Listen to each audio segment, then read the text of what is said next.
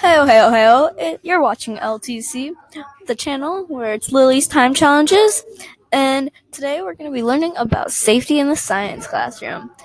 I'm going to name a few of the main points of safety in the science classroom, so let's start off. First, that you should always tell the teacher when something spills, do not clean it up and go get help, because if you don't, something could harm you or your classmates.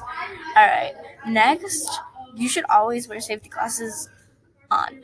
You should never take them off until your experiment is completely over, because if you're handling chemicals, glassware, or anything that can shoot up and hurt your eye, you always want your glasses on.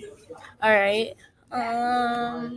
last one, you should always tie your hair back if you're dealing with fire or chemicals, because you do not want your hair to go into fire, because that would be really bad. And you don't want your hair to get chemicals in it, because it could harm you.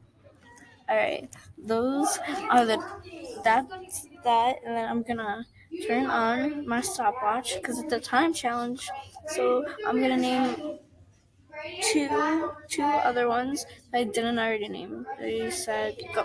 Alright, so you should always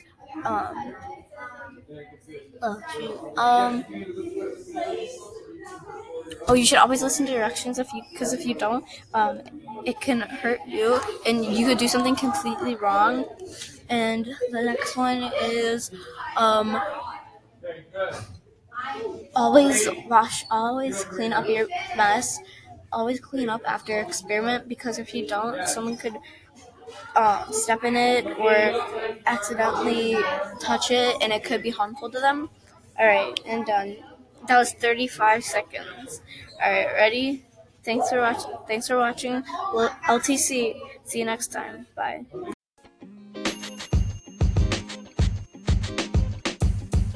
The podcast you just heard was recorded with Anchor. If you want to make your own, download the Android or iOS app completely free from anchor.fm/podcast. That's anchor.fm/podcast.